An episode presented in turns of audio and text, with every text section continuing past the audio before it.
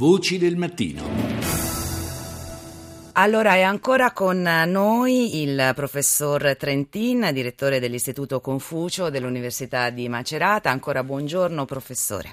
Ancora buongiorno a voi. Allora, stavamo parlando di questo effetto assedio no? delle attività italiane accerchiate da eh, quelle eh, cinesi.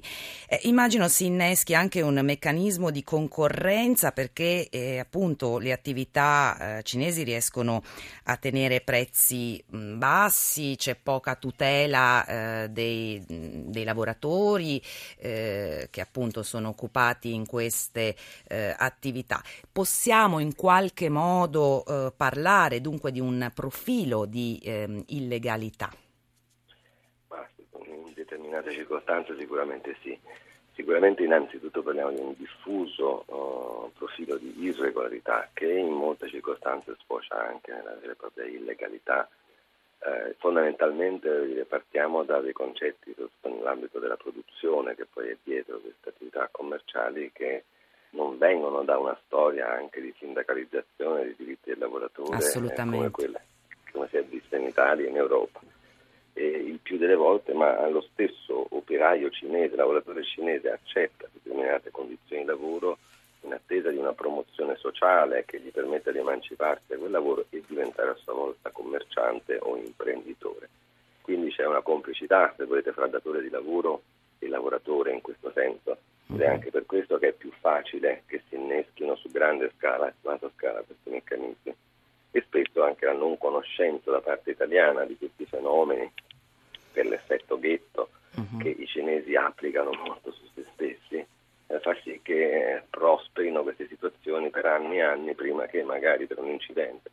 Penso a Milano. Penso esatto, pensavamo a Paolo Sarpi a Milano. Esatto. Sì prima che un incidente poi non metta in luce il problema con tutte le conseguenze ma anche lì si fa poi un gran polverone sul singolo evento, ma intorno a quello continua tutto come prima. Certo, certo, oppure anche il, quello che è emerso con uh, Prato, quello che è successo. Esattamente, esattamente, che poi appunto tende più che a cercare di risolvere il problema a innescare queste spie antagonistiche certo. tra comunità italiana e comunità cinese che sposta l'asse del vero problema cioè quello di una, della concorrenza economica, del danno economico della presenza cinese in Italia. Anche della pericolosità talvolta sia mh, delle merci prodotte ma anche delle merci che vengono poi utilizzate nei loro mh, esercizi, penso ai parrucchieri per esempio, eh, non si sa da dove vengano questi prodotti, quali effetti abbiano, insomma c'è una mh, scarsa attenzione anche nei confronti del consumatore italiano intendo. Molto scarsa, ma soprattutto perché ovviamente mancano, manca la nostra capacità italiana di controllo certo. e, e, ovviamente loro hanno anche delle reti di distribuzione estremamente capillari, loro sono in grado di far arrivare merce in grande quantità, prodotte materie prime in pochissimo tempo dalla Cina attraverso reti che noi non, non spesso non conosciamo o appunto nei casi poi di palese illegalità che arrivano in Italia sotto altro nome, per cui poi vengono riutilizzate in maniera diversa questo è un dato assolutamente certo. Ecco, professore, c'è un altro aspetto, ne ha fatto cenno, no? un po' l'effetto ghetto, la, l'aspetto che contraddistingue questa presenza silenziosa no? nelle nostre città, cioè il fatto che queste comunità sfuggano per lo più a qualsiasi tipo di rapporto con uh, il contesto in cui vivono, con la società um, in cui vivono. Abbiamo parlato di Milano, abbiamo parlato di Prato, ma è proprio così. Ma diciamo che eh, se parliamo di immigrazione cinese nel mondo è un fenomeno che radici ormai nell'Ottocento.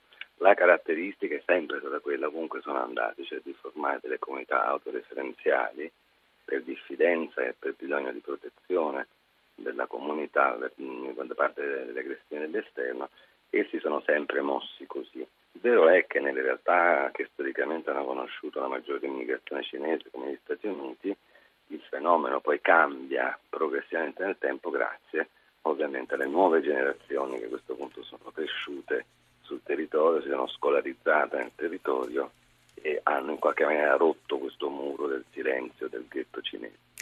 Benissimo. Quindi siamo a una prima vera ondata, per cui bisognerà aspettare che i figli le seconde generazioni. Esatto. Eh, le seconde generazioni. Grazie, grazie davvero al professor Giorgio eh, Trentin, direttore dell'Istituto Confucio dell'Università di Macerata.